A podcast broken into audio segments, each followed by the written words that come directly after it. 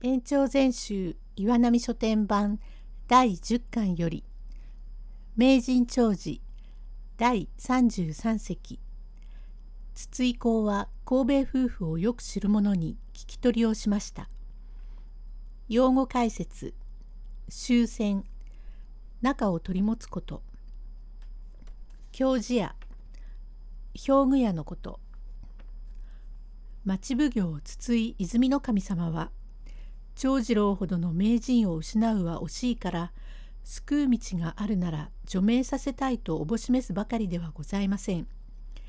だんだん吟味の模様を考えますと神戸夫婦の身の上に怪しいことがありますからこれを調べたいとおぼしめしたが夫婦とも死んでおりますことゆえ吟味の手がかりがないので深く心痛いたされましてようように神戸が亀甲やお龍方へ入府になる時下や稲荷町の美濃屋文字作とその女房およしが仲人同様に終戦をしたということを聞き出しましたから早速お差し紙をつけて右の夫婦を呼び出して知らすを開かれました。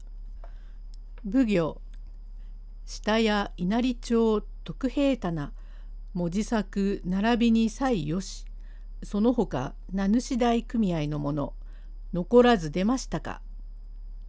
一同差し添いまして文字作夫婦の者は長年亀甲館へ出入りをいたし竜に菜園を進めその方どもが仲立ちをいたして神戸と申す者を入府にいたせしよしじゃがさようか。ええさようでございます。それも私どもが好んでいたしたのでございません。んどころなく頼まれましたので。いかなる縁をもってその方どもは亀甲屋へ出入りをいたしたのか。それはあの亀甲屋の千の旦那半右衛門様がご公儀の仕立て物御用を務めました縁で私ども仕立て職の方で出入りをいたしましたのでへえ何歳の時から出入りいたしたかへえ26歳の時から当年何歳に相なる55歳でよしは亀甲屋に奉公をいたせし趣じゃが何歳の時奉公に参った。えへ私は17の3月からでございますから。と指を折って年を数えもう28、9年前のことでございます。その後両人とも相変わらず出入りをいたしておったのじゃな。さようでございます。してみるとその方ども実定に努めて主人の気に入っておったものと見えるな。はい千の旦那様がまことに良いお方で私どもへ目をかけてくださいましたので。そうであろう。して龍と申す女はいつごろ半右衛門方へ嫁に参ったものか存じておろうな。へえ私が奉公に参りました年でご親祖はその時確か18だと覚えております。ご親祖とはお龍のことか。へえ。して半右衛門はその時何歳であった？さようでと考えておよしとささやき指を折り323歳であったと存じます。当月9日の夜柳島押上包において長次郎のために殺害された神戸というものはいかなる身分職業で亀甲館へ入府に参るまで伊豆方に住居いたしておったものじゃ。神戸は坂本二丁目の教授や桃山貫禄の弟子でその家が代替わりになりました時糸間を取ってそれから私方におりました。その方宅に何か年おったか。さようでございます。かれこれ10年足らずおりました。うん、だいぶ久しくおったな。へえ、ずいぶん厄介者でございました。その方の宅において、神兵衛は常に何をいたしておった？へえ、ただ、ぶらぶら、あいえ、あの、教授をいたしておりました。ふむ、よし、その方は存じておろうが、亀甲屋の元の宅は根岸であったによって、坂本の教授職桃山が出入りゆえ、神戸がしばしば仕事に参ったであろう。はい。と言いにかかるを、文字作が目配せで止めましたから、慌てて咳払いに紛らし、え、いえ、あの、私は存じません。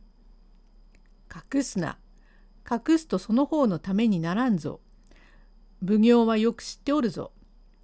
神戸が障子の張り替えなどにたびたび参ったであろう。はい参りました。そうであろう。して神戸がその方の宅におった時は教授職はいたさなんだと申すことじゃがその方どもの家業の手伝いでもいたしておったのか。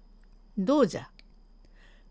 へえ証文を書いたり催促や何かをいたしておりました。うーんそれでは貸付金の証文の主役などをいたしておったのじゃな。してその貸付金は誰の金じゃ?それはへえ私の所持金でよほど多分に貸し告げてある趣じゃがその方をいかがして所持いたしておるぞ。これは多分何者かその方どもの実定なるを見込んで貸し付け方を頼んだのであろう。いやよし何も怖がることはない。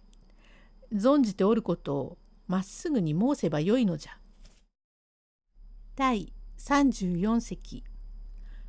奉行は文字作とよしに細かく聞くうちに何か隠していることがありそうだと考えました。用語解説。塩釜様。宮城県の塩釜神社のこと。御宿。甲州街道の宿場のこと。およし。はい、その金は、へえ、千の旦那がお達者の自分からご親族様がお小遣いのうちを少しずつ貸し付けになさったので、奉行、うん、しからば、半右衛門の際龍が出入りの教授職神戸を正直な手堅いものと見込んだゆえその方の宅において貸付金の世話をいたさせたのじゃな。そうであろう。どうじゃ。そうでございます。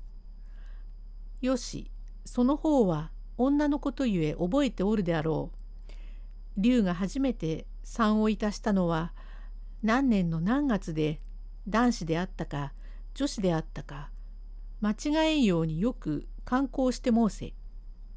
はい。と両手の指を折ってしきりに年を数えながら文字作と何かささやきまして「申し上げます。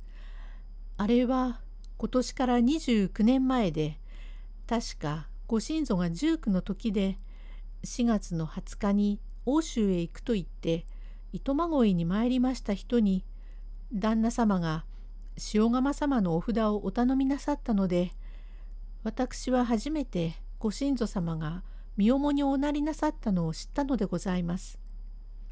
ご誕生は正月11日お蔵開きの日でお坊さんでございますからめでたいと申してご祝儀をいただいたのを覚えております。うん、竜が解任と分かった月を存じておるか。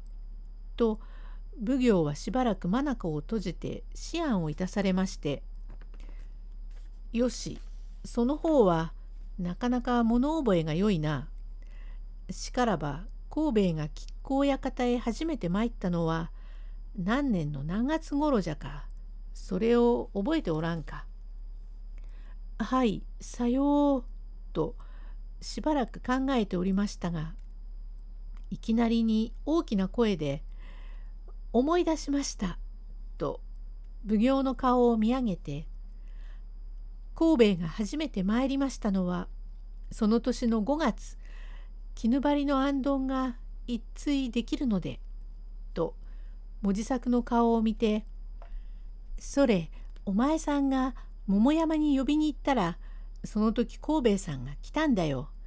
ご親祖がいい男だと言ってそれあの」と喋るのを文字作が目配せでとどめてもおよしは少しも気がつかずに別段にご祝儀をおやんなさったのをお前さんがそれと余計なことをしゃべり出そうといたしますから文字作が気をもんでにらめたのでおよしも気がついたと見えて「へえまあそういうことでそれから私どもまで心安くなったのでその初めは5月の2日でございます。してみると竜の解任の分かったのは完成4年の4月で神戸が初めて亀甲屋へ参ったのは同年の5月2日じゃな？それにそうやるまいな。へえ、間違いございません。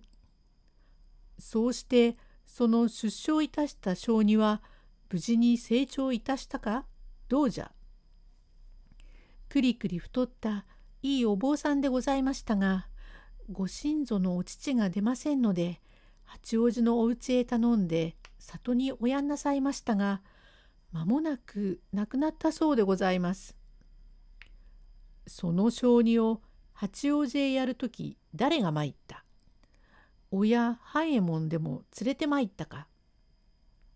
いいえ旦那様はお産があると間もなく確か20日正月の日でございました。急な御用で京都へおいでになりましたからご親祖がご自分でお連れなされたのでございます。竜一人ではあるまい。誰か友をいたしてまいったであろう。はい、友には宿が。宿とは誰のことじゃ。へえ、私がついてまいりました。帰りにもその方堂々いたしたか。旦那が留守でうちが案じられるから先へ帰れとおっしゃいましたから私はご親祖より先へ帰りました。竜の里と申すは何者じゃ？存じておるか。へえ八王子の仙人同心だと申すことでございますがうちが死に絶えて今では縁のおばが一人あるばかりだと申すことでございますが私は大横丁まで送って帰りましたから先のうちは存じません。その方のほかに一緒に参ったものはないかはい誰も一緒に参ったものはございません。黙れその方は神に対し偽りを申すな。神戸も堂々いたしたであろう。ええ。まことにどうも。うちからは誰も他に参ったものはございませんが。ええ。あの五宿へ泊まりました時神戸が先へ参っておりましてそれから一緒にええ。つい古いことで忘れましてまことにどうも恐れ入りましたことで。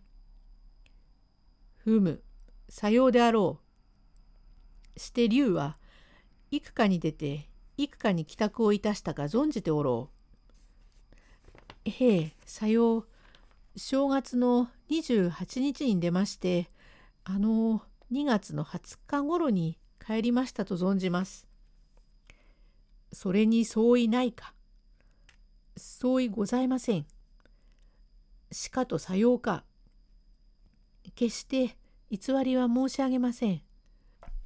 しからば追って呼び出すまで文字作夫婦とも旅行は相ならんぞ。